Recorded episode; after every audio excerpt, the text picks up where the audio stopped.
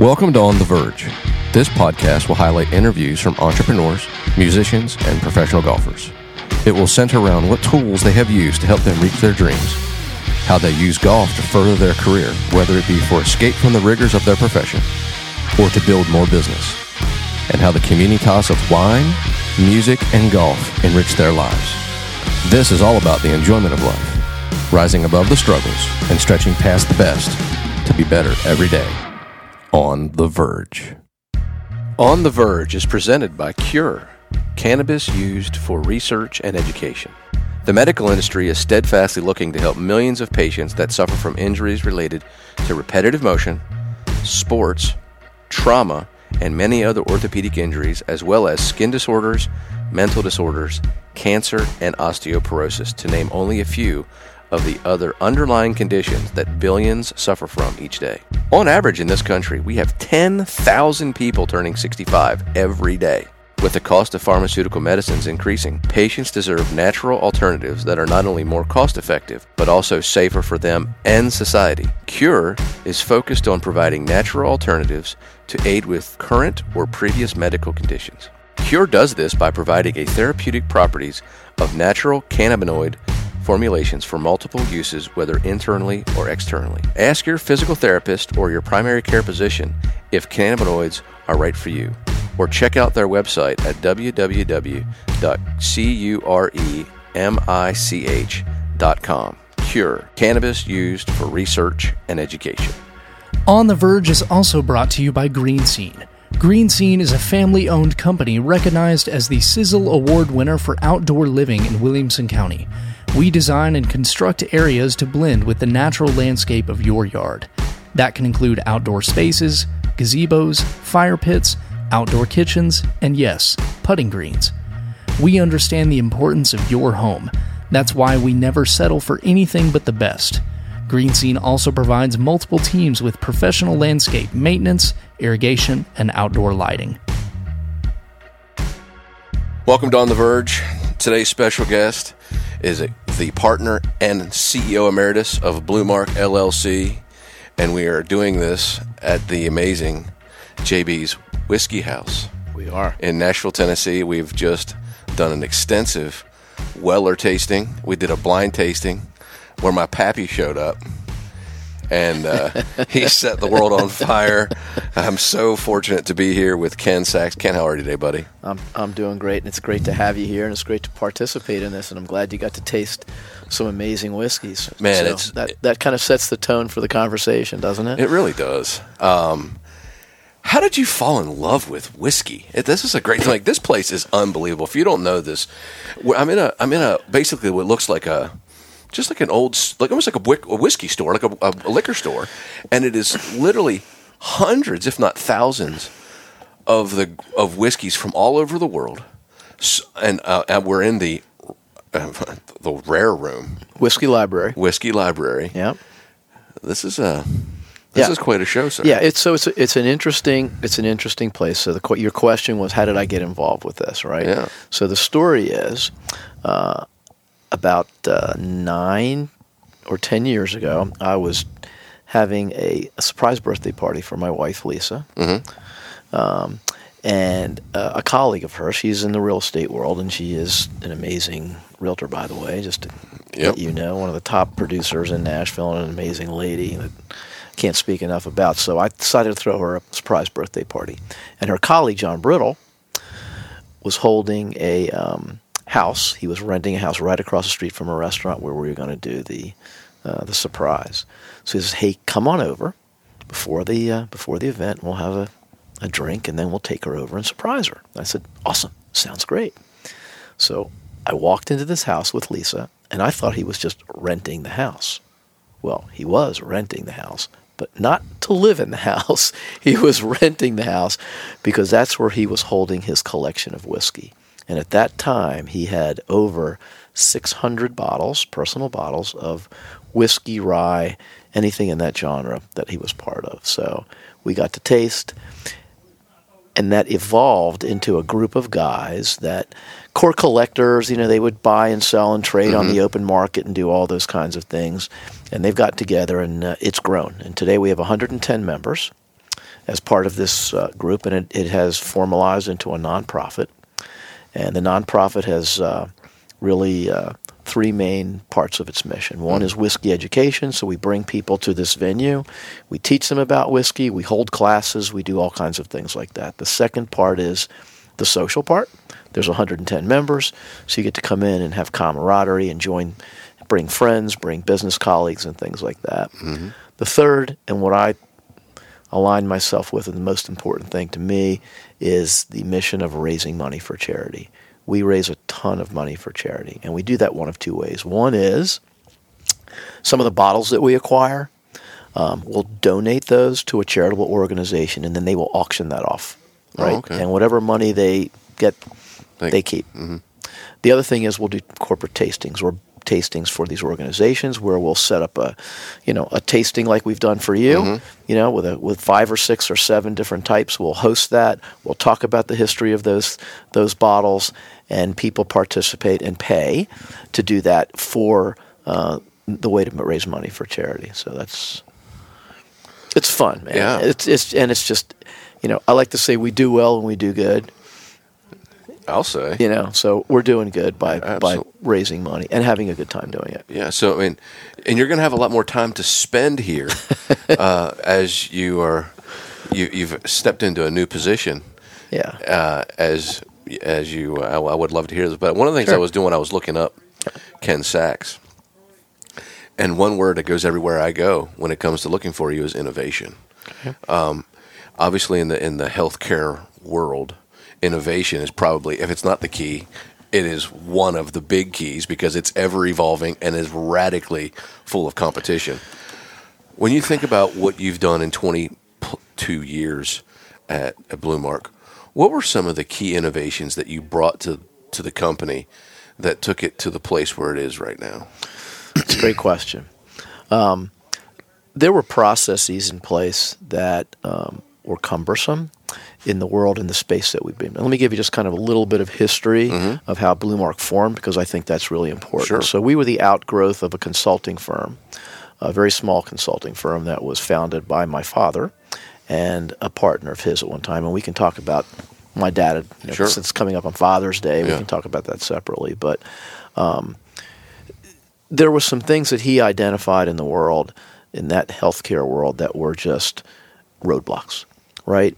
And the roadblocks were specifically to Bluemark, uh, which uh, developed into we were a healthcare IT company, so we provided software as a service, and we developed some early technologies to be able to solve some of the problems that were causing these roadblocks. So the first one uh, was a roadblock in New York City, and the uh, long-term care nursing home market. They were having tremendous difficulty getting their Medicaid applications processed by New York City um, uh, so that the nursing homes could get reimbursed. I mean, it's it's a it's a major part of their reimbursement process. It's a major revenue stream, and specifically in New York City, and specifically in the lower income areas in New York City, most of these clients were on Medicaid, or they would spend down their income quickly to get to Medicaid. Right. So this is how they got reimbursed. Well, it was taking the city of New York six months, eight months, Oof. nine months to process these applications. so the nursing home operators were like, well, we need our money. How do we get this done more quickly? So to the point where they were literally taking their keys, walking down to City Hall and going, if you guys can't fix this problem, then we don't know how to operate. We can't operate anymore. So my father and his partner and uh, a couple of young guys who were in the software world um, put their heads together and said, let's see if we can automate some of these processes for the city. So we entered into a memorandum of understanding with the city of New York and said, listen, we're going to develop some technology. We're going to give you that technology. We're going to let you have this. On the other side, we went to the nursing home operators and said, we're going to license this to you guys because we can expedite this dramatically and you can get your money faster. So that's kind of how the business started Mm-mm, nice. right? So we solved that problem, and then we recognized there was the same problem on the acute care side for hospitals. Sure. So the technology evolved, uh, evolved so that um, we could automate a lot of the manual processes that they were using. These hospitals were using in their office procedures.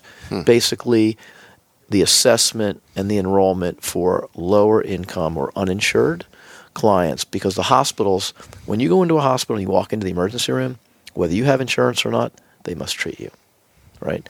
If you don't have coverage, they end up writing that off to bad debt. So if you can help them qualify or assign or figure out where that client really goes or help them enroll in Medicaid, which helps the family, by the way. Sure. Right? I mean, they need coverage, right? And it's not just low income as most people picture low income. Um, I think there's a label to that that's probably not correct, and it's an old school label, thinking of a family that you know they don't want to work and they just you know they're ready to take government assistance. That's not the current environment. The environment really is those people who can't afford insurance. So it could be a young couple, he's going to grad school, she's working to support the family, they just can't afford health care. So Medicaid, healthcare, the American Care Act, those are all good things that help people allow themselves to be healthy, get the kind of coverage they need. So the technology helps those hospitals identify that um, and qualify them and get them enrolled so they can have a good, normal, healthy life. So that was an innovation. Yeah. Right. Absolutely. And we're, we were a small firm, a boutique firm, but we were competing against very large organizations that did things differently, more of an old school way. And we were able to carve out a really interesting segment of that market. Finding the niche is critical. And the earlier you can find it, hopefully it's a passion too, Right. that sets the table for you. Yeah. When did you feel like you found what it is that you were really good at? I would say when we were able to convince our first major client that this was going to provide a benefit to them, and that was uh, NYU, New York, uh, New York University Hospital in the city, one of the biggest hospital systems in New York, Yeah. and they bought into the process and they said we think this was really going to really going to be good for us, and it was, Yeah. and that was kind of the launching point. And then once we had that keystone client, we were able to then take it to other clients that bought into the process as well. Got it. Yeah, That's so interesting. yeah. Like healthcare and the healthcare industry is so vast. It is mind-bogglingly vast. And I didn't realize how the tentacles, how far they reach out. Yeah. And you know, it's interesting because like right now, we're coming out of the the pandemic as in like what everybody would think is the pandemic. Right? Yes. We don't hear about it anymore. Right. There's not much going on about it anymore. Right. It seems like it's still here. It would have to be still here, but it's not no longer front and center. No. But it's definitely created some issues within the hospital scenario and the healthcare industry. And I'm fascinated to see where we go in the next couple of years. Yeah, it's it has again forced the industry to innovate, right? Uh, within our circle, right? So we're in the business side. Yeah. Our technology is in the business office side versus the clinical side. You had large hospital systems that employed hundreds of people well, that now had to work remotely. Well, how do you do that? Or how did they do that? Right? So, interestingly enough, our technology, once again, was able to ad- help them adapt to that process. Because one of the innovations that we developed and were able to launch right before the pandemic, so it was, let's call it a perfect storm Yeah, how about that? uh, was the ability to allow patients to enroll and um, do the uh, assistance um, applications and things that they had to do for these assistance programs on their phones, on their tablets, Yeah. so they could do all that remotely. If they had to provide documentation, driver's license, bills, whatever, you take a picture of it, you submit it. So now you could do that whole process rather than having to come into the hospital, be interviewed by a financial counselor, and do that person to person. So it dramatically changed and has changed, and it has stuck because it not only makes it more efficient for the hospital, it's more patient centric, right? Because we live in a different world now. People live on their phones. Yep. You know, so if I send you a link, you go to the hospital and you don't have coverage, and I say, "Hey, Virgil, would you like a discount on your bill?" Uh, yeah, I think I'd like to click this link, and and then we would take you through the process and see if you actually do qualify for a public assistance program or a financial assistance program that's within the hospital environment. Oh, wow. Because they have discount programs in the hospital. People don't know about them. Well, we're helping them educate the public about that. Is that on purpose? Yeah, is what, is what on purpose? Is like making it so that you don't know that some things some things are available to you. No, I don't think so. I, I just think hospitals don't do a good enough job of marketing that. Oh. I don't. I don't think they do it purposely. Uh, because if they don't, um, they won't get any reimbursement. Right. So it's a balance. So they, it's just it's a different way to do business, and you know, and in the defense of hospitals, you know, a hospital is there for really one reason to provide care, right? And they're under excruciatingly difficult. They operate in an excruciating, difficult environment because you have government legislation that that is very um, cumbersome. You know, from a reporting perspective, there's so much administration around healthcare. I'm sure it's the same thing. When you go in even to get treatment, how many forms do I have to fill out? How many things I, before I even go in and walk in and see a doctor, Yeah. right? Well, the backside of that, that hospital has to administer all of that, right? So you have all of that overhead, right? When all they want to do is, you know, the doctors want to provide care. They don't want to be administrators. Yeah. You know, they live, they took their Hippocratic oath to say, I want to treat people. I want to help people get better. I don't want to be filling out forms. I don't want to be doing reports. Yeah. But that's what they're forced to do in today's environment. Wow, fascinating. So you- you're you're getting you're stepping down. You've, you've been acquired. What's that process like? I'm I'm fascinated by um, people who who build something. Yeah. I guess let me let me start with this question: Did you start with the end in mind when you began the process of of Bluemark, or did the the just the timing of what it is that you wanted in this phase of your life work out in conjunction with the the acquiring of the company? The former rather than the latter. Yeah. Um, no, I didn't have the end in mind to say, okay, I'm going to build a company and someday sell it and be able to, you know, comfortably retire or or do whatever. Yeah.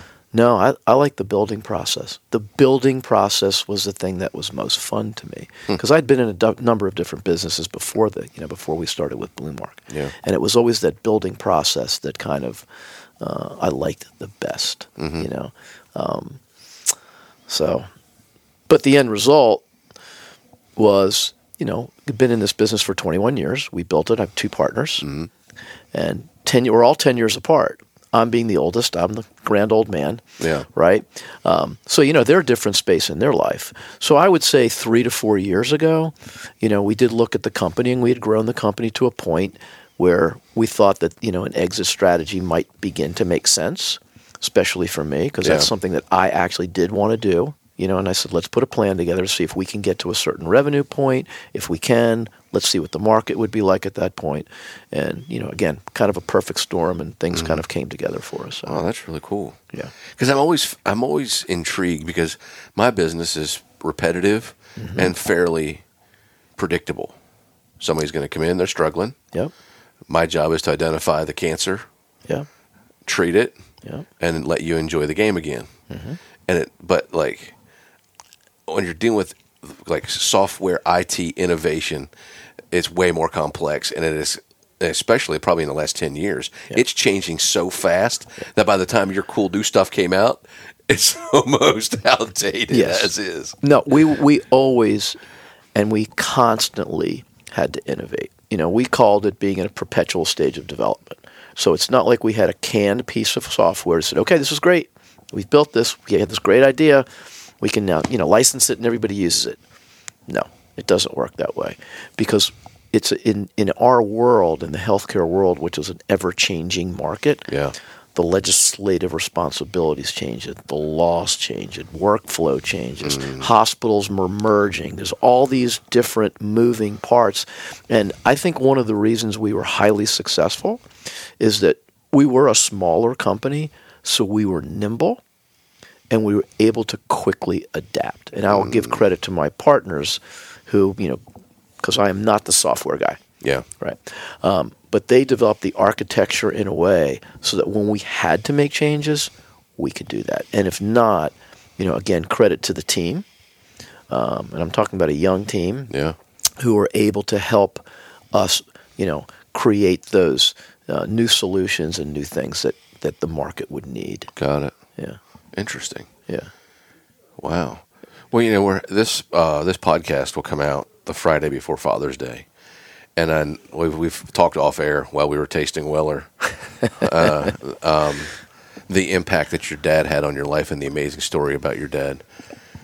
Share share this uh, amazing story about your father, Sure. and and what he has meant to you and where you are today right now. Yeah, well, he's meant everything to me. Just, let's just start there. Yeah. You know, I mean, you know, he he's taught me the things that I've tried to carry through in my life that are most important. So one is generosity. He was the most generous person that I'd ever met in my life, still to this day. Everything he did for he did for his family. You know, nothing ever for himself. It was always important what he was giving to somebody else. You know, doing stuff for himself, that was always at the farthest back of you know farthest piece of his mind was was that. So generosity was definitely one. Number two was a work ethic. He was a worker. Mm-hmm. He just head down and worked. And I'll tell you, I'll give you the history of what he did because he's Sure. got an, an amazing work career that's really interesting and really fun to talk about. Um, and discipline, not discipline like Ken, you did something wrong. Yeah. know, I'm going to slap your wrist. Discipline in, okay, if you want to accomplish something, stick to it, focus on it, understand where you want to get to, put a plan together to get there, and execute the plan. Yeah, and that is not easy to do. Yeah, the processes and systems of our life are what make us or break us. Ab- absolutely, and, and and those are the biggest pitfalls, right? And you know, and there are distractions every day in your life. Mm-hmm. You know, you've got news, you've got health, you've got all these things going on, relationships doesn't matter, Yep. right? Um, but those are, I I like to call them white noise. And not that they're not important; they're the most important things in your life. I mean, things that are happening in the world are important. Things that are happening in your family important. Your Yep. relation. But if you're trying to accomplish something and you have a plan, you have to figure out a way to make that plan work. Period. Otherwise, you won't get there. Oh wow! So that's what he taught me. You know, and be That's a a good, good person. And a be good a good start. person. Absolutely. You know, what a great start. and be a good person. So, and, and indulge me for a minute because Sure. it's a little bit of a long story. It's fine, But- this is a long podcast. Okay, well then we'll be able to we'll be able to fill the time very easily. and let me have a sip of Weller to kind of kick this off. So right now The- we're drinking the the, uh, yes, we're drinking CYPB. Uh, it's a 95 foot, uh, 95 proof bourbon. So we we started with the Weller Special Reserve, and then we blind tasted the Weller 12 and the Pappy Van Winkle, the Van Winkle 12 year old Lot B. And Virgil liked the 12 year old Lot B. And uh, to, Right? to my my rookie credit, Yeah. we were Great tasting job. it blind, and I stuck my nose in the in the snifter. I'm like, okay, so this is different. Not having any idea that what Mm-hmm. we were tasting at all. I'm like, okay, so this is very different. Yeah. way bigger, way forward. And I, I'm like, took a sip. I'm like, okay, this is like otherworldly good. Yeah. And you had this little snicker, like, okay, I wonder what this is. Oh, it's the pap. Yeah, yeah, yeah. Pappy Van Winkle. So, and and you know, I'm, I'm sure the listeners know, and if they don't know, you know, it is probably one of the most well-renowned whiskeys in the world. Yeah. it's allocated very difficult to get, and for a reason. It's because it is that good. I, I can attest. And you know, and whiskey, like anything else, listen, it's it's flavor profile. It's what you like, and some people will like it and say, "Well, I think that's overrated," but I think, you know, but I think the general consensus is that you know, it is what it is, and people like it because it is that good. Yeah, I can definitely agree Yeah. because I had never had it before until now, and it uh, stands to reason why it is so famous Yep. because it is. And the thing is so fast that we talked about it, is like essentially the same recipe, Yes. different Yes. barrels and different places within Yep. the distillery, Yep. height and what have you. Yep. But at the end of the day, Yep. the same recipe. So Yeah. we're we're tasting all same recipes, Yeah. and yet they are so radically different. And I, I remember you talking about that's the art of why you why you love it so much. This is- Yeah, yeah. To me, it's it's it's it's mesmerizing in the in the sense to me that you know you have a product that is a natural product, right? So you're using grains. You know, bourbon is 51% corn at a minimum, and then the rest of the rest of the mash bill is going to be whatever you want it to be. It could be more corn, it could be rye, it could be malted barley, it could be, you know, other things that you introduce. But when you buy something off the shelf, there's hundreds or maybe thousands of barrels that have gone into that rest, you know, that particular, you know, load, and it tastes the same every time. So the master distiller has the ability to go through that rick house, you know, the warehouse where all these barrels are stored, mm-hmm. and blend all of these different things from a natural product because they're all stored in white oak barrels. Yep. Every barrel comes from a, every stave of a barrel comes from different tree, right? So you've got that natural product. You've got the corn. You've got the grains. You've got all of those things. You've got the humidity. You've got temperature. You've got all those things that are always affecting all of these things, and they get it to taste the same way every time. That's a gift. It's a gift. It's an art. Yeah. It's it, there's some sci- there's obviously science to it, but it It's is- an art form. It's a it's a gift of the art. Yeah, yeah, it really is. It's pretty amazing, Yeah, and that's what makes it so interesting. Yeah, I mean, to me, you know, if anybody, obviously, if you've been listening to my podcast long enough, you know that I'm more wine than I am whiskey. But the the the blind tasting is very similar on what you go through to kind of like Yeah. pick out the, the the highlights and the Yeah. points of what you're what you're experiencing. Yeah, Yeah, this has been. Uh, it's fun. it has. This is really Yeah, interesting. yeah. And that first first whiskey tastings I've ever done, other than just you know being at home and get a gift and uh, pour some Jack Daniels into a glass, and that's about. What's it like? Well, it's interesting because, like you said, we've tasted one, two, three, four, five, six. Well, we haven't gotten through all of them, but there's Yeah. seven different bottles of Weller here. Well, six bottles of Weller and one of the Van Winkle. Yeah. All the exact same mash bill, meaning the same recipe, aged differently, different proofs, and there are significant differences. But it's all the same recipe. Yeah. It's Kinda interesting to crazy. me. No doubt. All right. Let's get back to your dad. Yeah. You know, he's a he's a fine he's a fine blend of a man. So tell So- tell talk to us about Yeah. his businesses and the things that he did that really also helped shape your business life. I'd like to do that. Can I start a little bit before that, Sure, though? Because he has such an interesting life, and I think this would be kind of fun to talk about. So he was born in 1921. Okay. He was born in New York City. Uh, his parents, his dad was from, his dad was Lebanese, his mom was German. He was a change of life baby. Wasn't meant to be there. Mother didn't want him. She threw herself down the steps to try to abort the pregnancy didn't work. But what did happen was she had to have an emergency appendectomy. They were living in Philadelphia. So they called him the miracle baby. And the reason they called him the miracle baby was they had to perform a surgery in 1921 that they had never done before, which was basically open her up, remove the womb, do the appendectomy, and put him back in. No kidding. Yeah, there's an article in the Philadelphia Inquirer. We have it somewhere. One of the pre, one of, one of my cousins in the family has this somewhere where they did this. It was the first time that surgery was ever done. That's unbelievable. It was unbelievable at that Wow. time. 1920s. Yeah, it's pretty cool. right. So so that was the start of his storied life, right? And a pretty interesting start Yeah. to begin with. So um, depression years, right? And we talk about people living through all kinds of interesting things. He did live through the depression years. So his his dad and his mom, they were living in Philadelphia. That's where he was born. They moved up to New York, and I asked my dad. I said, "Well, what did your dad do?" He goes, "Well." He didn't really have a job. We'll call. He was an operator. I said, well, "What does that mean?" He goes, "I don't know. He was always in business, but I'm not sure what his business was." I said, "Okay." So they moved up to Brooklyn, New York, and his dad um, bought a candy store in Brooklyn. The candy store was located in Brooklyn, and typical, which was not atypical at that time, as they lived above the candy store and the business was downstairs, mm-hmm. right? So the candy store, Brooklyn, became the hangout for basically the Jewish mafia. Oh, so wow. they would come into the store, they would take over the back room and have card games and dice games, and you know some of the players. Some of the players would have been Bugsy Siegel and the crew. They were hanging out in my dad's parents' candy store. How about that? So my dad was really smart as a young kid. He had much older siblings. Like I said, he was a change of life baby. So they would teach him how to read, you know, and also and he was just a really, really super smart young guy. So elementary school, you know, he at that time you could skip grades, you could do all these kinds of things. So he did all of that, and um, he went to um, he went to college, and he was the first one in the family ever to go to college.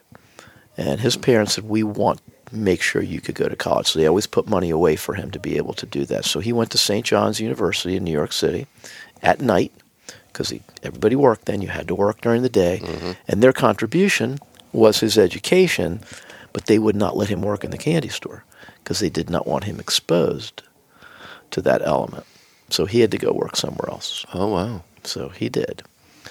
So he graduated St. John's University, and as he was graduating, uh, World War II was beginning, right? And um, he had to make a decision. What do I do? And so he enlisted.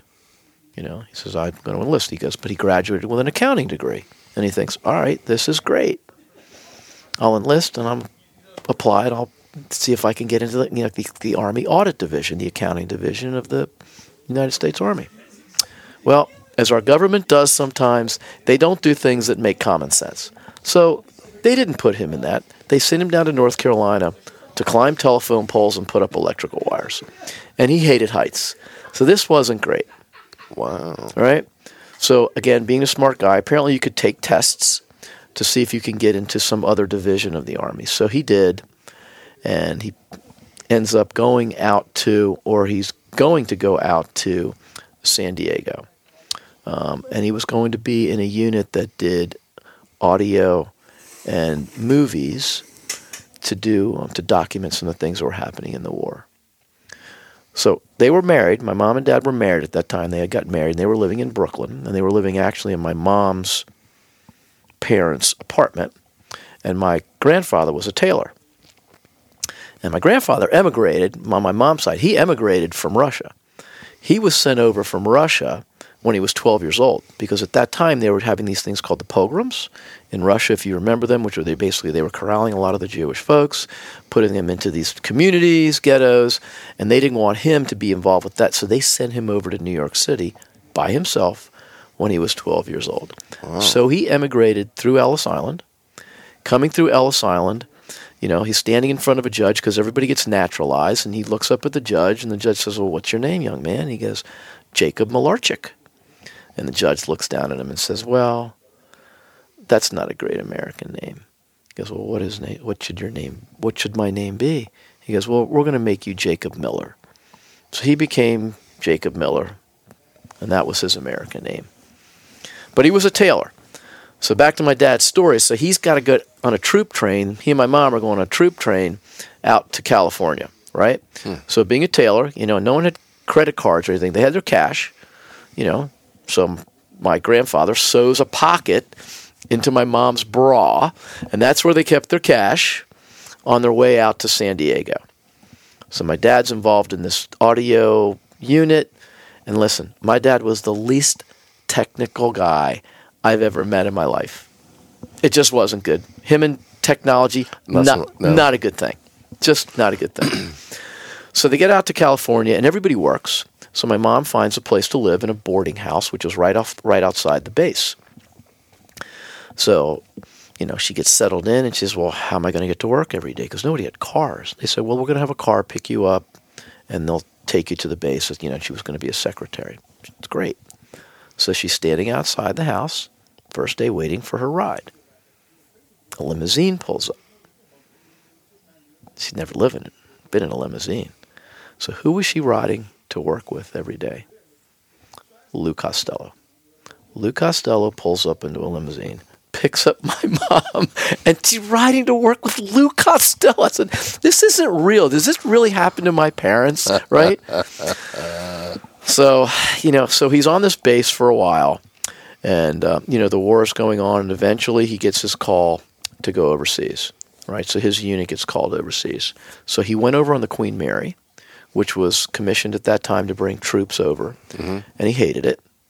And why? So why did he hate it? So well, he said it's an English ship, and my dad was kind of a finicky eater to begin with, and he goes, all they would serve was mutton. And I'm like, really? He just to this day, and you know, to that day, he said I, he never ate lamb after that again. but he said the greatest thing was when we landed, the Red Cross was there, and they had boxes of donuts. And he had a sweet tooth in his life, and he loved donuts till his dying day from that part. So they go, they finally get deployed, right? And they're going through. So the the um, the their charge as a unit was they had to follow the troops into Germany as they were liberating the concentration camps.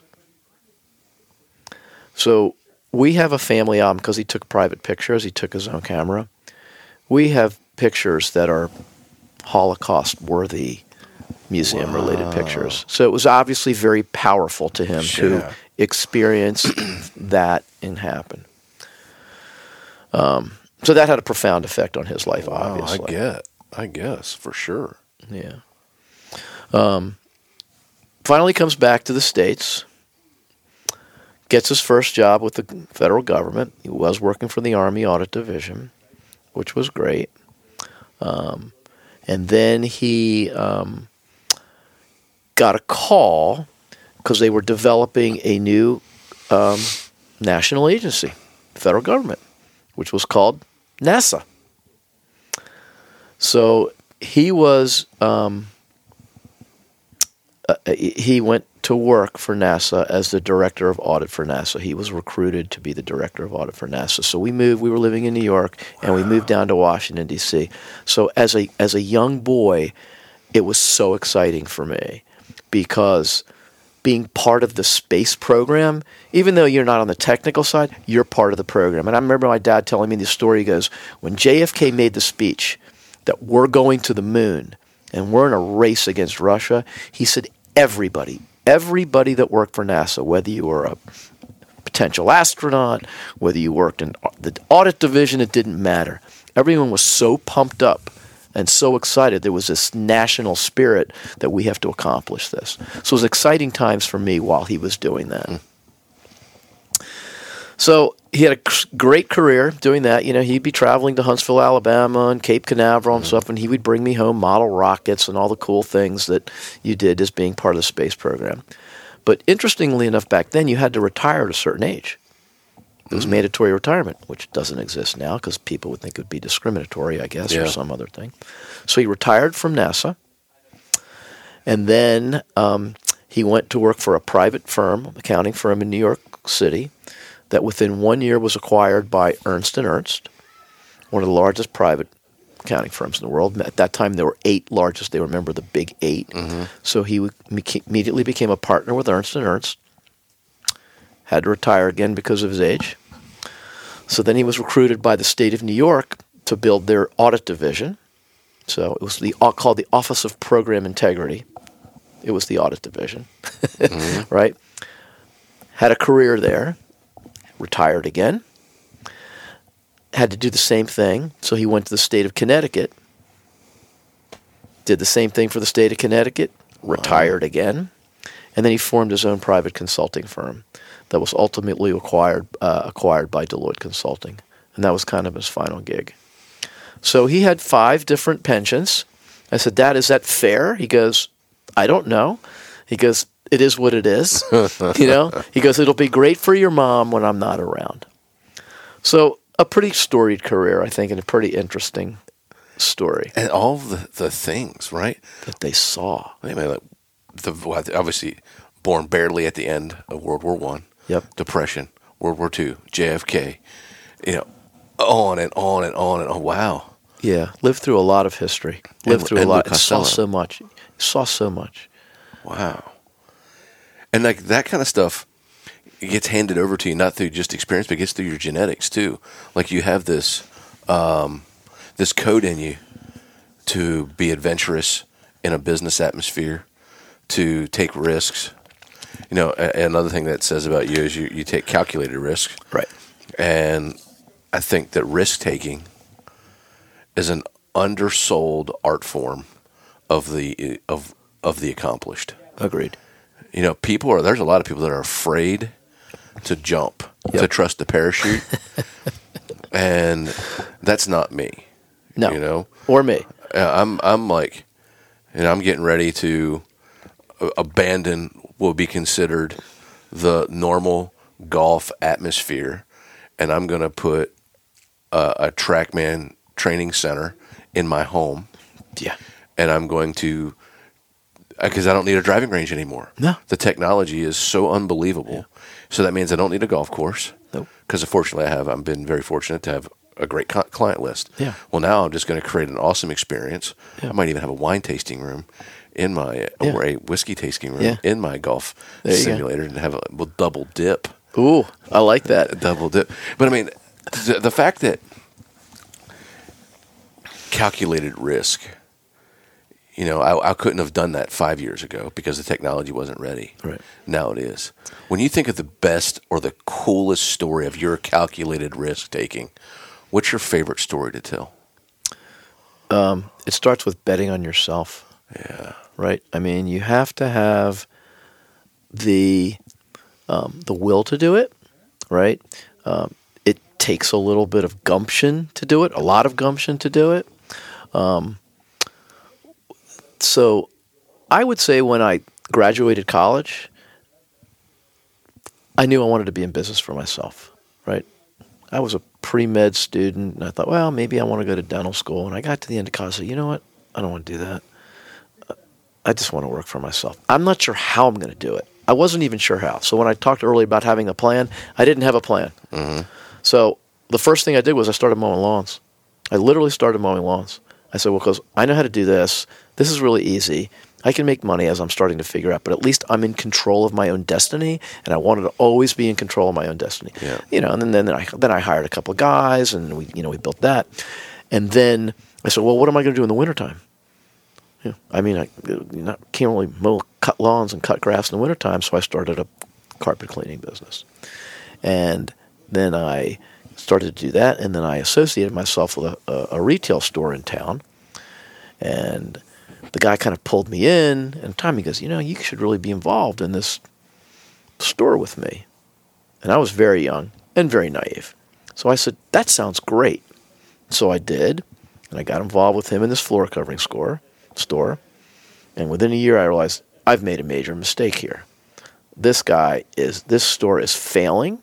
I did not know it was failing. It was a disaster, and he was looking just to get out. So he left.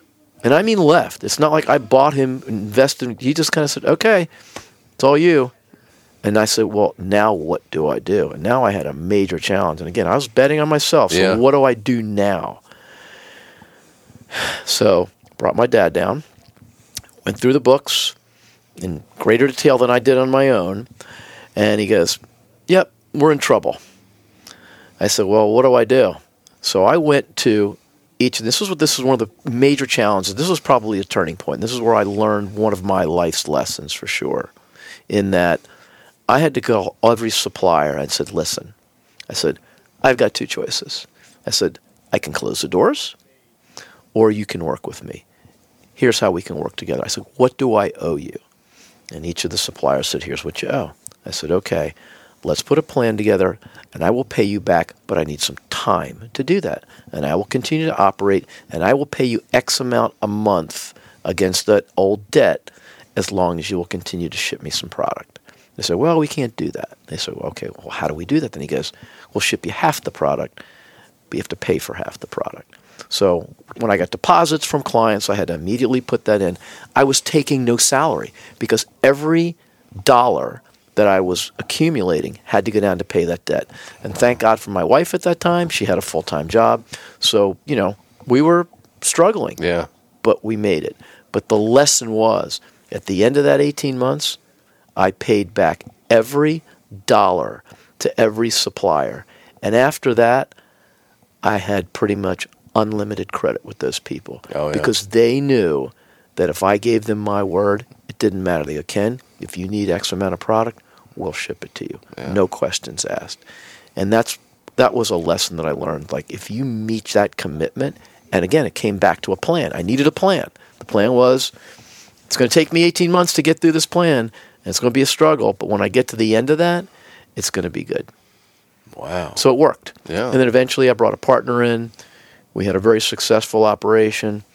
We sold that company. We started a shop at home franchise of floor covering and window coverings. And we built that and we got about, uh, I think we had it at our top end, I think we had 58 fra- franchises across the country. And then I sold out to my partner that time. And then I actually went to work with my dad in that consulting firm that was ultimately acquired. That was the uh, beginning of Bluemark. Oh wow. So that's how I got to that blue. That's how I got to Bluemark. What an interesting story. Wow. Yeah. That's really cool. Another thing, if, if you've spent any time listening to the podcast, you know I'm a voracious reader. And one of my all time favorite stories and books is The Celestine Prophecy by James Redfield. And in the book, the first prophecy, because there's a book that he then, there was 11 more, and then there's the 13th prophecy and whatever. But the, he wrote the original book. It's about 225 pages. And it's the basically, it's you, you're never anywhere that you're not supposed to be. And any person that you meet, or you're sitting beside, or you run into, you are, you should do anything you can to at least introduce yourself and find out why they're here in front of you because they have been put here in front of you for a reason. Yeah. Have you ever experienced the Celestine prophecy, Ken? What a great segue. um, I have. So I mentioned my wife, Lisa. Most amazing lady, incredible lady. Lisa can and I second that. met, and you've met my wife, Lisa, as well. She's phenomenal. Yeah, yeah. Not only personally but professionally, she's a superstar in her own right. You know, in the uh, in the world of real estate, she is literally one of the top producers in the city of Nashville, and she does that because she just she outservices everything. Yeah. I mean, she she her heart is in it. She's been in the business for 35 years. She grew up in that business, and um, her family was in it. So she she really she's a, an honest, loving person. That's how she approaches her business, and she's savvy. Yeah. So she, you know you can blend those two things. It's pretty strong. So Lisa and I met on an airplane. So the story is, uh, I was doing some business down here in Nashville, my company, and we were um, white labeling our product. So we had a channel partner here that was reselling our technology, and I was down here training the sales team. And I was flying back because I was living in South Jersey at the time, so I was flying back to Philadelphia. Lisa was traveling up to Bangor, Maine with two girlfriends. One of the girlfriends had a boyfriend who had a place up there and they were going to go sailing and things. Well, my flight was about 10:30, 11 o'clock. She was on a O Dark 30 flight in the morning. And she's there with her girlfriends and they're chatting and they didn't hear the announcement that there was a gate change. She misses her flight. So, she ends up on the same flight that I am because now she had to connect through Philadelphia through Bangor, Maine because the only direct was that early morning flight. So she's on the same plane as I am, but we're not sitting next to each other. I'm sitting next to some guy, and before we take off, he gets up and he walks back three rows back to where she was, and he says to her, he goes, "Would you mind switching seats? I'd like to sit next to my wife." So she gets up and she ends up sitting next to me. How about that? Yeah. So she immediately falls asleep. When she wakes up, we just start talking. And we found that we had the most, an incredible number of things in common. We'd both been married before. Mhm. I said, that's interesting. We both were married to twins Wow. who were both true Geminis, high school sweethearts. So there was just this litany of things that we just found in common that were just like, after a while, I was like, all right, she's BSing me. All right, he's not BSing her. It's like, come on, this is not, you're just giving me a story. like, Oh, it's come so on, this just isn't right. Um, but it was, right? Um, and I said, well, okay. She goes, well, you know, she told me a story you know, where they're going. And she goes, we have this huge long layover. What do we do in Philadelphia? I'm like, uh, I said, you know, I don't know. I said, do you want to go to dinner? Not me. I said, do, do you guys want to go to dinner? And I know Philadelphia very well. So I sent them down to Italian Market you know, it's Rocky Land basically. yeah. They have some great Italian restaurants in there. So I recommended a place, a little place down there on South Street, right off of South Street and 9th. It's called Ralph's. It's been there since like 1920. So they went there for dinner. And of course, of course, when I was walking off the plane, though, you know, her girlfriends were like, "Who's this guy?" And just like, she's just a guy that was just talking to. It's like, you know, relax. He's just a Ken. He's just a guy. He's just a Ken. Exactly. just a Ken, right? So they go to dinner, and of course, one of the girls was had this really deep Southern accent, and you know, the waiters are just like, you know, they're Rocky guys. They're yo, like, you know, what, what do you want for dinner? Let me give you. I'll tell you what the specials are, right? So, so she starts talking. So they bring the guys, the cooks, out of the kitchen. They just wanted to hear her talk. They just said, "Say something, say something." and she's in her southern drawl. Oh, bless your heart, you came out here just to talk to me. Oh, that's so good. Oh gosh. Anyways, they had a great time. So she goes up to Bangor, Maine, and we just started texting each other, like you know, how was dinner, and and it just kind of grew from there, and it's amazing. And you know, so many more elements to the story, and I won't make the story too long. But I think you know to uh, to reiterate what you said was, if that conversation hadn't have happened, we wouldn't be married and where we are today. Yeah. And what a random occurrence of the husband is sitting beside you of a girl that she's sitting beside. Right. And you flip spots only to find out that she's about ready to have a new husband. Yeah, exactly right. Yeah. That is so great. yeah, what a but great yeah, story. yeah. The ran- the randomness. It's like yeah, the the thirteenth is it the thirteenth prophecy? There's a reason I was there at that time. There's a reason she was there at that time. Absolutely. Yeah, I love that story. yeah, Well, the, the most popular part of my podcast is the piece on perseverance. Okay. And historically speaking, especially when it comes to my inbox, is that when people share their story of something that they persevered through, everybody's struggling Yeah. with something somewhere along the line. And everybody thinks that their struggle is the worst thing that's ever happened until they hear another person's story. And then they all of a sudden they, that takes the, the enormity of the situation and brings it down and it also shares some solutions. When you think of that one thing, and it could be more than one thing, but usually it's one thing that while you were going through it, you weren't quite sure you were going to make it through. And but when you persevered through it, you realize you could take on anything that would come your way. Yeah. What's that one thing that you persevered through? I think I think it's the story that I told earlier about the floor covering store. You know, I, I didn't know what I had gotten into. I thought it was going to be great. Hey, I'm going to be part of this really cool business. And the next thing I know, I'm in severe debt. The company's in severe debt, Yeah. and I'm not taking any salary. You know, thank goodness, like I said, my wife was, you know, was, was working. We had two young children. We had one child, excuse me, and one on the way. I said, I don't know how, how, how, how can I get through this? How do I navigate this? How do I go into work every day and have enough energy to do all of that and then go home and be a good husband and be a good father Yeah. and do all the things that I need to do without this just swallowing me, right? And yeah, so it was economic for me. Um, and I know, and I know other people have different, you know, different maladies and different things. Whether it's health, I've been fortunate not to have that, mm-hmm. so it was more economic for me. But yeah, I, I, was, I wasn't sure if I could ever go through that. But once I got through that, I'm thinking, what else can happen? Because I realized at that time, I said, you know what? Even if I don't make it, what's the worst thing that can happen to me? I said, these creditors, I said, they're not going to kill me. I said, I'm going to keep my, my health is okay. Yeah. So, you know, literally, I'm still going to be on this earth. I'll figure it out, but fortunate enough to work through it. So I would say that from a business perspective was probably the most difficult thing. The second most difficult thing, if you think, was just was probably losing my dad.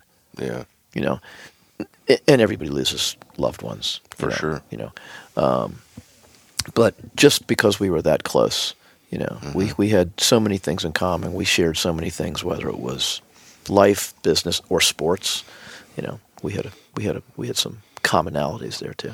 I, I just watched uh, an interesting, like a five minute video from somebody that I really respect, and he took the time to talk to this this woman who was really hurting. She had just lost her uh, her son, and you know she was distraught. I get it, and it's it's terrible. And he's and she's like, "Why? How could this happen?" And, he's like, "You know, the pain of loss over a loved one is the actual ultimate gift that you get for being able to love somebody so powerfully Yeah. that their exit leaves a massive hole in you. And it's that's that great gift of love that is the pain, and that's why they come together, Yeah. right? Right. And I think that's you know my my dad is my dad has been struggling with his health, so you know I'm going to go see him over the Fourth of July, and I'm just like th- every time is the most important time. Time. T I M E. You can't How you spell love, baby? you can't you can't get enough of it. You know, my mom is 99 and a half. She's, Okay. she's going to be 100 in October. I call her every day. And it's a 5-minute phone call. And it's the same phone call. It's and she never you don't ask her how she's doing because she immediately deflects. It's again, it's, it's just like when my dad was. It's all about you. How is Ken? How is Lisa doing? What's the weather like? How are the kids, the grandkids doing? It's never, hey, my arm hurts or I'm having trouble getting up. And, you know, I mean, you know, the machine breaks down. You're 99 and a half. And, you know, I, I just feel so fortunate to be able to spend that time, Yeah. five minutes every day, but it's time. And I go up and I, she lives right outside of Philadelphia in southern New Jersey, and I get up there definitely once a month. But we're already planning her 100th birthday party, Oh, how great! you know, because she's going to get there. Absolutely. That's awesome. Well, the second half of the show, we talk about the things that you do to recharge your battery because we've definitely experienced all the things that you do to drain your battery. Um, and you mentioned sports. When you were growing up, Yeah. what were your favorite sports and who were your impactful sports figures? Wow, good question. My favorite sports were definitely baseball. I was a baseball player. I played mm. at a pretty good level in high school and college. Very mm. super competitive guy. Mm. Um, so that was my passion. I loved playing baseball more than anything. I remember those days walking out and it was like smelling the grass. Yeah. Seriously, smelling the grass. I, I think that was the first time that I realized what endorphins were because I would literally walk out there and my body would tingle. I was so excited to be out there. And it was so much fun to play. Yeah. Yeah. So I don't know. As far as impactful players, I, I I don't know if there were specific athletes that I loved. Um, I loved watching the game, and the game as I understood it because I played it at a pretty good level. I understood how difficult the game is. Right. So I would do silly things when I was a kid. I mean, obviously, just you know, playing, throwing a ball against a wall because you know it's tough to get eight or nine guys together to play baseball, right? So Yeah. you do things to kind of entertain yourself and improve your skills. But yeah, I mean, I was just such a passionate fan. You know, I remember um, taking my temperature in elementary school because I didn't want to go to school and I had to figure out a way to stay home so I could watch the Dodgers World Series. Right. So I took the thermometer, I'm laying in bed and I'm holding it up against the, the light bulb. And I'm like, okay, I got it to a little over 100. And I say, hey, mom, mom, I can't go to school today. And listen, she's no dummy. She knew what I was doing. But I would do anything to be able to stay home and watch that game. It's that passionate. And then tying it back to my dad, um, I got into following football and lived right outside of Washington. So I was a Washington Redskins fan. And uh, about eight or nine years old, I begged my dad, I said, Let's, Can we get tickets? I really want to go watch the games live. And he was okay. And, you know, he got a letter back and said, Well, I'm sorry, you know, it's sold out, but if you want to get on a waiting list. So he got on the waiting list. The next year, they added 2,500 seats. This is when it was called DC Stadium, not even RFK, and then it Yeah. became RFK Stadium. 2,500 bleacher seats, which was in the outfield of DC Stadium. And um, it became a big part of my life um, because I would go to the games with my dad. And I was very passionate. I was a very passionate fan. I mean, winning or losing to me was like death. Is this the Kilmer Jurgensen Oh, yeah. Redskins? Oh, yeah. Oh, right oh, yeah. on. Oh yeah, Kilmer Jurgensen. You know, you had there were bumper stickers that said "I love Sonny" or "I love Billy." Yeah, my dad know? loved Sonny Jurgensen. Oh yeah. Well, I have a Sonny Jurgensen jersey that is signed by Sonny Jurgensen. When I sold my carpet franchise, my partner got me a uh, bought for me a framed Sonny Jurgensen jersey with his signature on it, which I still have. And I but I've taken it out of the frame and I wear it. No I kidding. wear it to the games. But that that tradition of going to those games with my dad was very impactful for me. Oh, yeah. Back to the time you spent. So I, I don't know if it was a specific individual that became, you know, iconic Mm-hmm. for me. Um, it was more the team, candidly. and following that and become passionate about it. You know, and I would align myself with the, the players that I love. If I if I had to pick one player, probably there's probably two in the history of my following that team that stuck out. One would be Darrell Green. I mean, He was the first shutdown cornerback. he was the first shutdown corner, and he was just ridiculous. He was just incredible. Um, he had a major impact um, just because he was a great guy, mm-hmm. great in the community. Guy you never heard of getting in any kind of trouble. He was a great guy. On the opposite side was my crazy side. So my second favorite player was a guy named John Riggins. And if you remember John Rig- Riggo, I mean, he was a nut. You know, the first guy with the mohawk, and you know, and he played for Joe Gibbs, and Joe Gibbs was, you know, very staid, very Christian, very methodical, and he had to deal with this guy John Riggins, who was a crazy man. Um, but he was just fun, you know. And you talk about determined, and you know, on the field he was just fun to watch. And like, Uh, What, what a great player! when they won the Super Bowl, I guess it was '82 yes, against the Dolphins. yes, I remember that was it was actually played in '83 because Marino was a rookie. No, that was Woodley. Woodley was the quarterback. Then. Yeah, yeah, they it played was it. Woodley. It wasn't. It wasn't Marino. It was, It was not Marino. That's right. It was. It was definitely. Uh, Yep. It was Woodley, Mm-hmm. and uh, he he he was the best player in the league. He had the most yards rushing, but he was old. Like you don't see running backs Yeah. have dominant years that late in their career like they did with Yeah. him. Well, he had five guys in front of them called the, Hogs. Hogs. That you know, I don't would say it made his job easier, but it made his job easier. I mean, they were iconic in itself. That- Oh, that yeah. was that. Those were fun years to watch um, the team. Obviously, because of their success, but they also had characters. And the characters. So go back to you say it wasn't it wasn't one individual, um, but those individuals were part of a team, and I associated myself with the team. So I think you know those specific individuals as part of the team were kind of. yeah. And I love Sonny, just watching him throw the ball. That's so funny that you say that. Another thing that I'll never forget, like you were talking about the smell of baseball. I played a lot of baseball in my youth, Yep. and when I tore my rotator cuff the second time, the the pain of the original dream of being a pitcher Yeah. was gone, and I basically gave up baseball at 18. So it's now this is 2012. I haven't really. I mean, I may have tossed a baseball ten times Yeah. since '92 at Yeah. that particular point. Yeah. Yeah. And I'm going to see Pearl Jam at Wrigley Field, Awesome. and I'm you know I'm all Pearl Jammed up. I'm in there with some with some um, Pearl Jam fans, and I walk up into I walk because we're sitting in the band's VIP section Mm. because I teach the guy who insures Okay. all of the tours. Okay. He's like, I'll get you some tickets, right? So I'm literally sitting right in front of and two to the left of Eddie's brother, right? So it's, but when I walk up the steps Mm-hmm. and that, the blast of freshly cut grass, man, I got thrown back into like high school baseball. Yeah. I mean, it was like a time travel. Yeah. I went into like a 10 minute warp. I'm like, Yeah. I could smell the baseballs, I could smell the bat. It was nuts. Right. Well, the olfactory sense, right, brings back. They say the most vivid memories Yeah. of any of your senses. No doubt. I couldn't believe it because that was. I mean, that's the eight. And that's twenty years of no baseball whatsoever. And I walk out. I went there for a concert. I'm like, wham! That was that was pretty impactful. Were you a Yankee fan or a Met fan or a Phillies fan? Neither.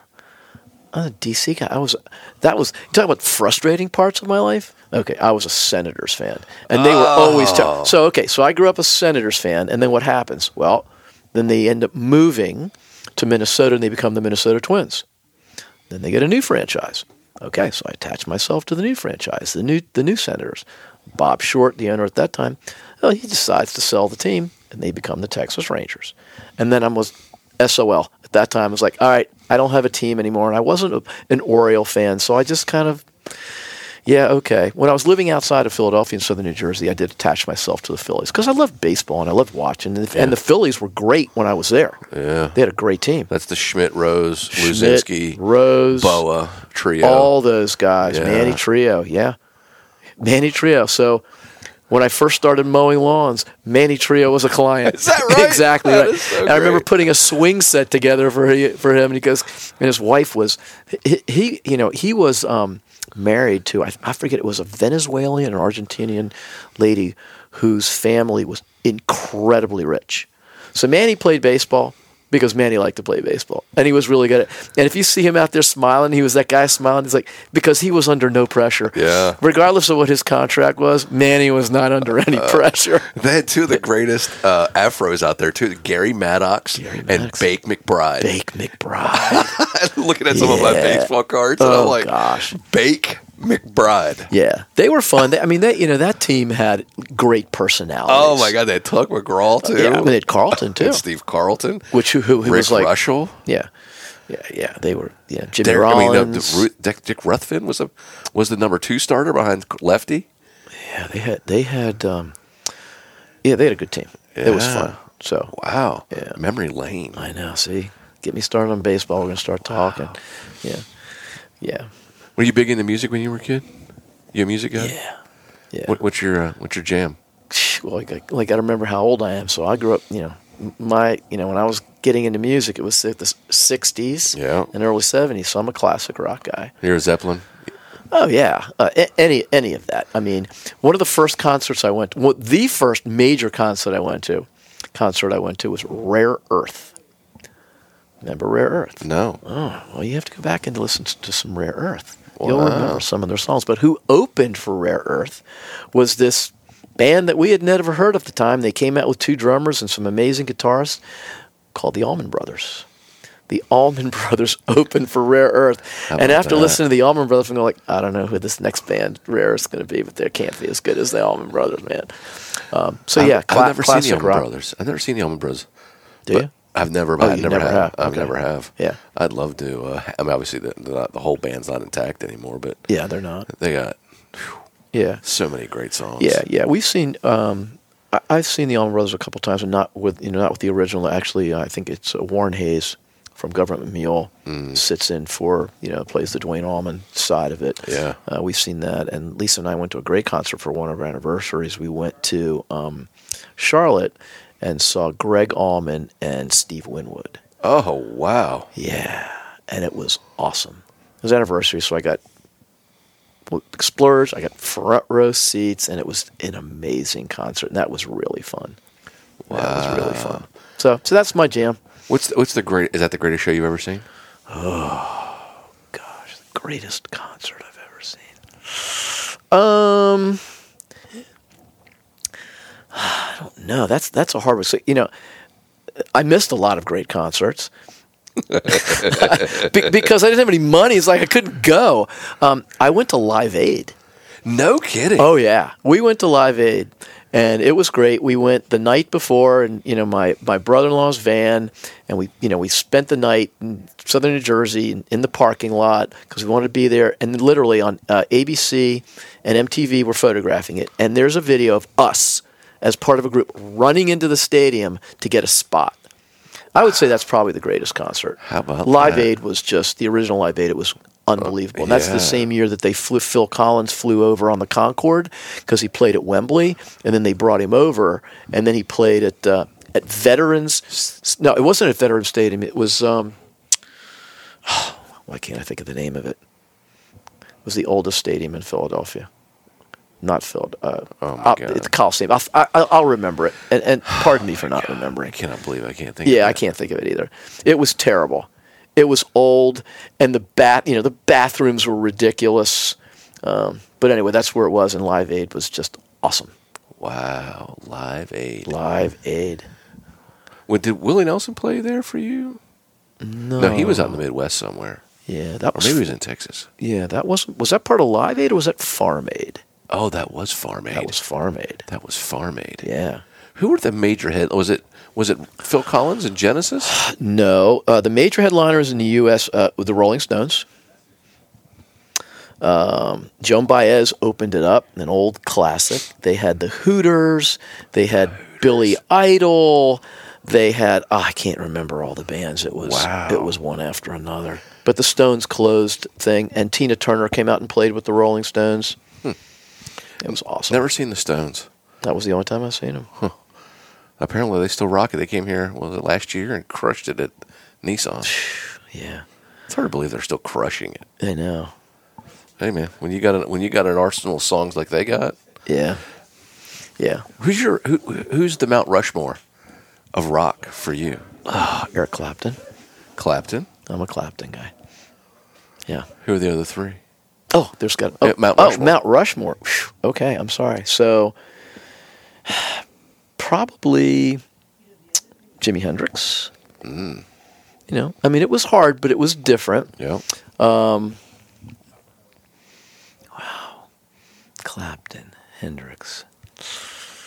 Who would who would be whose head would be on there? See, there are more bands than individuals, though. Even if it was bands. Yeah. I mean, favorite bands. You know, I, I was more of a Southern rock guy, so Allman Brothers definitely would have been up there. You know, I had a Skinner. Yeah, for me. Mm-hmm. Yeah, Gregg Allman, Duane Allman, the Allman Brothers, Dickey Betts, that group. They were just amazing. Yeah, you know, just some of the stuff they put out. I love that style of music. Yeah. Um, probably those three. Interesting. I always found like, like, like, the Beatles strike me as Well, not yeah. rock and roll, but they, they are. The Beatles are the Beatles, right? Yeah. There's like you can't Oh, really yeah. say anything else other than Oh, no. that, right? Yeah. So they have to be on it. Oh yeah. Oh, absolutely. I mean, They have to Yeah, be. I had I had all those Beatle albums for sure. Um, and then I, I think that Zeppelin. Zeppelin definitely would be up there. Uh, oh no, absolutely. They're, and then, they're all. Then I'm wondering, like, it gets really interesting, right? Because then you start looking at, Wow. Mm-hmm. is it the Stones? And I'm not a big Stones fan. I think Ah. they got, like, I like, in my opinion, they got 20 great songs. That's a lot. That's just me, Okay. right? So I'm not the biggest Stones fan, but they have the largest library of songs. Yeah. massive. Prolific writers. Oh yeah, But the Beatles were prolific writers, Yeah. I- I- collectively and individually. I mean, Yeah. you know, their anthologies. You know, you could listen to them for days and not hear the same thing twice. Yeah. But I'm not sure that Pearl Jam and U2 don't belong. And I'm not the biggest U2 fan either. But I think, you know, the impact that Pearl Jam has made over their 30 years Yeah. and the impact that U2 makes across the world is pretty substantial. It is. It is. Yeah, they're iconic. I, I, I don't. I would never argue that they're not Mm-hmm. iconic. I just kind of. Fe- I personally feel like they're at a second level. The second tier. That's the second tier for me, and not because I don't like their music. I Mm-hmm. Yeah. just think my personal taste. It's like Weller. It's like you know they're all iconic. That's right. They're, these are all really good. It's like you know what's your what's your preference? You know what's your preference? I have one question for you, if you Hmm. Don't sir. mind my asking a question for Yeah. you. In your opinion, what is the single most difficult thing to do in sports? I think barely hitting a 100 mile per hour fastball. Yeah. Yeah. And I, I think as a whole, if we took the entire population, gave them a bat, and stood up and faced Aroldis Chapman's 105 heat, or that guy who pitches for the University of Tennessee right now is throwing Yeah, like yeah. 107, 106. Yep. Th- that would be the fewest amount of success stories. Mm-hmm. I think shooting a par round of golf is eerily close. Yeah. No, well, we have to take all of the martial arts and all of boxing, and is is that more difficult? I, I have a hard time really quantifying that because if you're going to say fight, well, there's if somebody's fighting, there's always a winner and there's always a loser. Right. So maybe not. In golf, there's 143 losers and one winner. Yep. You know, uh, but I think hitting a baseball Yeah. at at 100 miles per hour and understanding how much training it takes to be able to to train yourself how to hit a pitch. There, it's interesting to listen to the neuroscience of how the brain begins to take snapshots of the ball coming out of a doable window. Yeah. And if the ball comes out of the window, and you have an eighth of a second to determine that when that Yeah. window is, Yeah. I think that that's got to be the hardest. And I really the the study that I understood about this was in in an All Star game in the '90s. The the very famous fast pitch softball American pitcher Jennie Finch hmm. was going to pitch to Pujols, Paul Molitor, Barry Bonds, Frank Thomas and Mark McGwire. Okay. And Bonds said, There ain't no way I'm stepping in there. And everybody else is like, Oh, come on. He goes, No way. He says, We don't ever see Different angle. we don't ever see the ball come out of there. Yep. Nobody's going to hit her. Yep. I mean, she's standing closer to us. I mean, even though it's coming like 72 miles per hour, it looks like about 105. Oh, yeah. We'll never touch it because we don't. We can't see that window. Yep. And everybody rode him, and then nobody touched. Nobody even fouled a pitch off. And then he he went into this big dissertation in his book that he wrote about understanding the neuroscience of hitting and how the you have to hit balls for you have to learn how to hit balls at 55 then 65 you know from pee wee to little right. to pony to high school college and then that first time you taste high 90s you almost can't believe the difference between 88 and 95 No. It's versus 82 to 98 i mean 82 to 88 well, 80. not and not only is that, there's another factor. The, the other factor is distance, right? So you take Randy Johnson, who was 6'10", 6'11", his release point versus I don't know Max Scherzer. He's you know six or eight inches taller than Max. yeah That six or eight inches at that speed adds another dimension. yeah and It- could, can you imagine being a left-handed hitter hitting randy No. johnson Yeah. I remember John Kruk hitting against him in, at the All Star game, and Randy threw one behind him, and, and and John just basically just put his bat down, walked back to the dugout, and said, "I'm out. I'm done. Yeah, one of the greatest. Ring me up. One of the greatest hitters of all time refused to hit against him, Rafael Palmeiro. Yeah, If he was pitching, he wouldn't play yeah, because it would ruin him. Like he'd get in bad habits. Yeah. Because the ball would start on the other side of his head. Yeah. Because he he was kind of like three quarter Yeah. arm. Yeah. And he had that big wide. Like he threw, like he threw it was from the first baseline, Oh. and came across your Crazy. body. Crazy. You had to make up your mind. Yeah. that's what I'm saying. and that's You- if he's throwing a fastball. yeah. If he's throwing a you know that a- slider. that's oh. you know oh. that's breaking thirty some inches and dropping. That's why I agree with you. I think that's the single most difficult thing to do in sports is to hit that that ball with a barrel at that distance Yeah. and do it consistently. You know, if you had if you had a golfer that you know hit the fairway thirty percent of the time, he wouldn't Never be a pro. But if you're successful thirty percent of the time as a baseball player in the Hall of Fame, That's exactly right. That's so true. Huh. Favorite favorite movie? Oh. Or we can break it off in like action and comedy and drama. Oh gosh, favorite movies.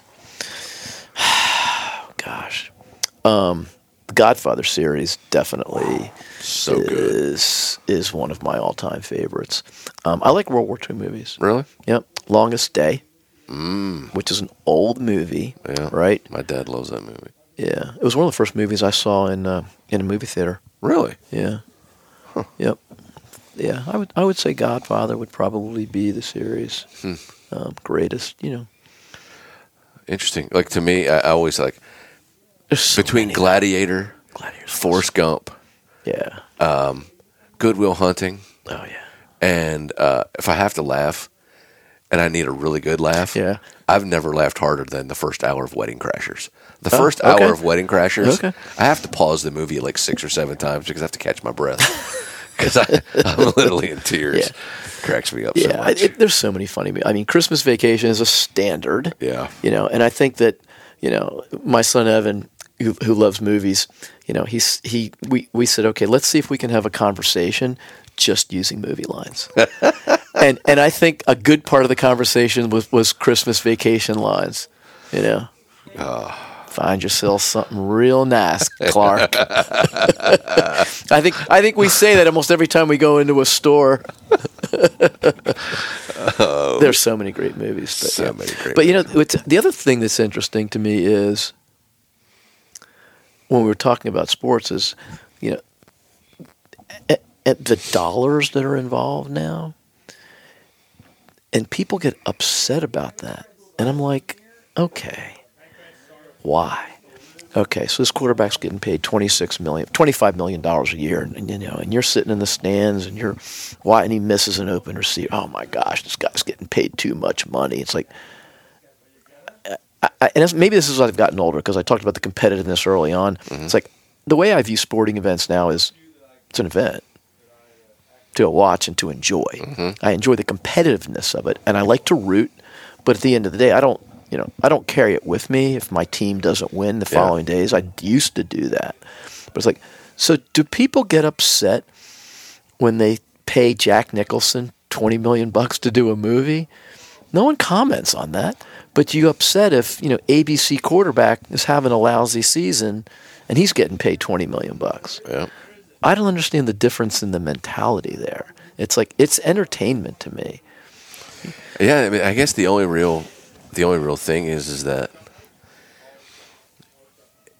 you don't have a rooting interest, Correct right? for Jack Nicholson. Yeah, Yeah, You just like, like I love uh, Russell Crowe and Tom Hanks. I think they're the two best. yeah. And, but I don't, I don't, I don't even actually even care to know how much money they made. I just Doesn't think if matter they're coming out. I'm just going to watch. Yeah.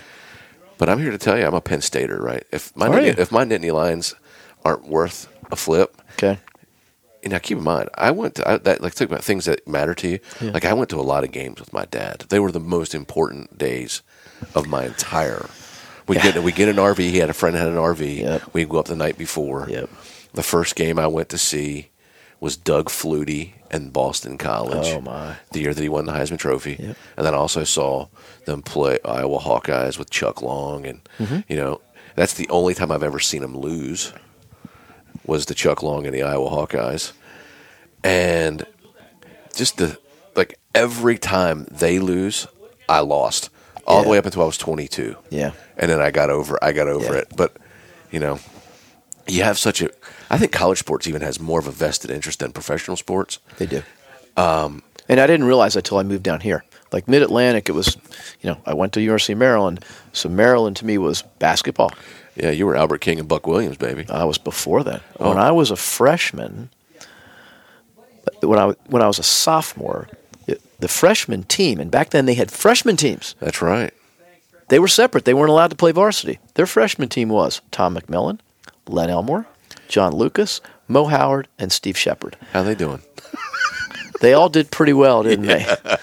Not only in the bit, you know, not only as athletes, but as business people. They were all highly successful, and Lefty Driesell was the coach That's there, right. and you know that was that was that. But when I moved here, I didn't realize the passion that people had for football, SEC football specifically down in this this neighborhood. So it's I like it because I like people being passionate about whatever they do in life. Oh, yeah. You know, so if you want to be a fan, I'll I may not root for your team, but I will respect and admire your passion. Yeah, I appreciate the passion. Yeah, I do. Like when I was growing up, I literally hated Alabama. Not bad. You know, because Penn State, it was like Penn State played eight cupcakes, Nebraska, Alabama, and Notre Dame. Yeah. All three of those teams. Yeah. Can't Hate stand them. Yeah. Hate them. Yeah. Like I think I remember when it was during during the you know the the Iraq War, right? Mm-hmm. It's off color, but I mean, this is how much I hated it. when Alabama played Notre Dame for the national championship. And somebody asked me who who I wanted to win, and I said the Taliban. Because I- I Anybody but Alabama? anybody, but either one of those two teams, I can't stand either of them.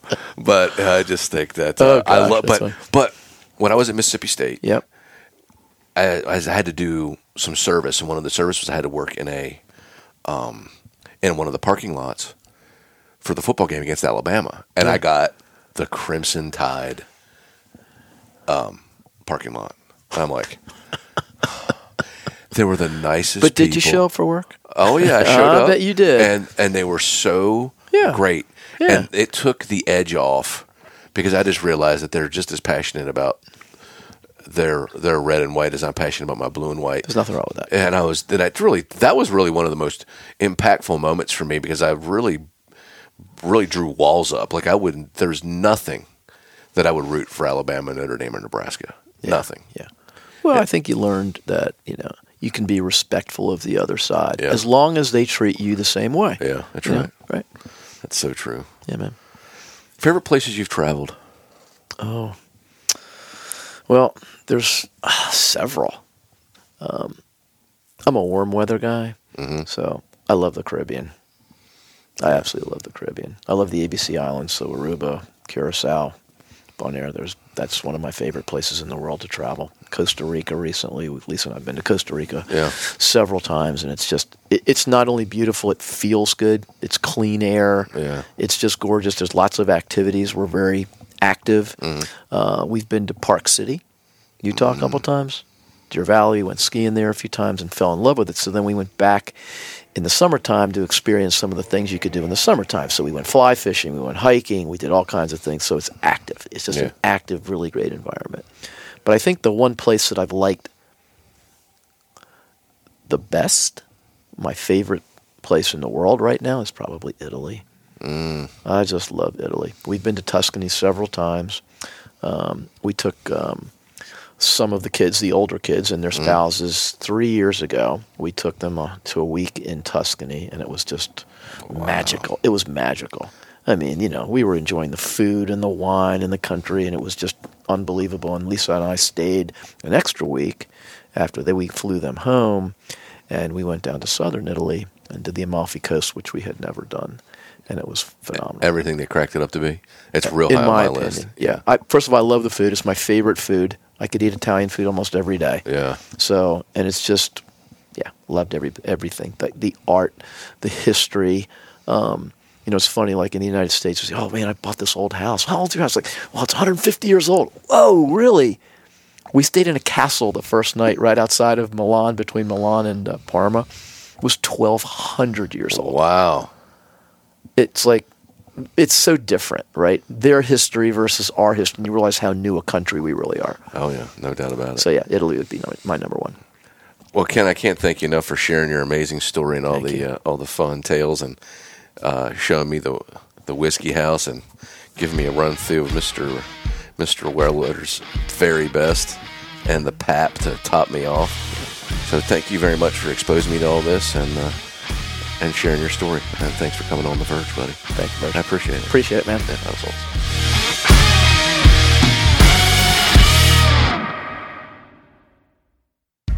Cure is focused on providing natural alternatives to aid with current or previous medical conditions. Cure does this by providing therapeutic properties of natural cannabinoid formulations for multiple uses, whether internally or externally. Ask your physical therapist or your primary care physician if cannabinoids are right for you, or check out their website www.curemich.com. Cure cannabis used for research and education. On the Virg is produced by Chase Akers. If you've enjoyed the show, leave a five star rating and write a review. Click subscribe to make sure that you don't miss a single episode.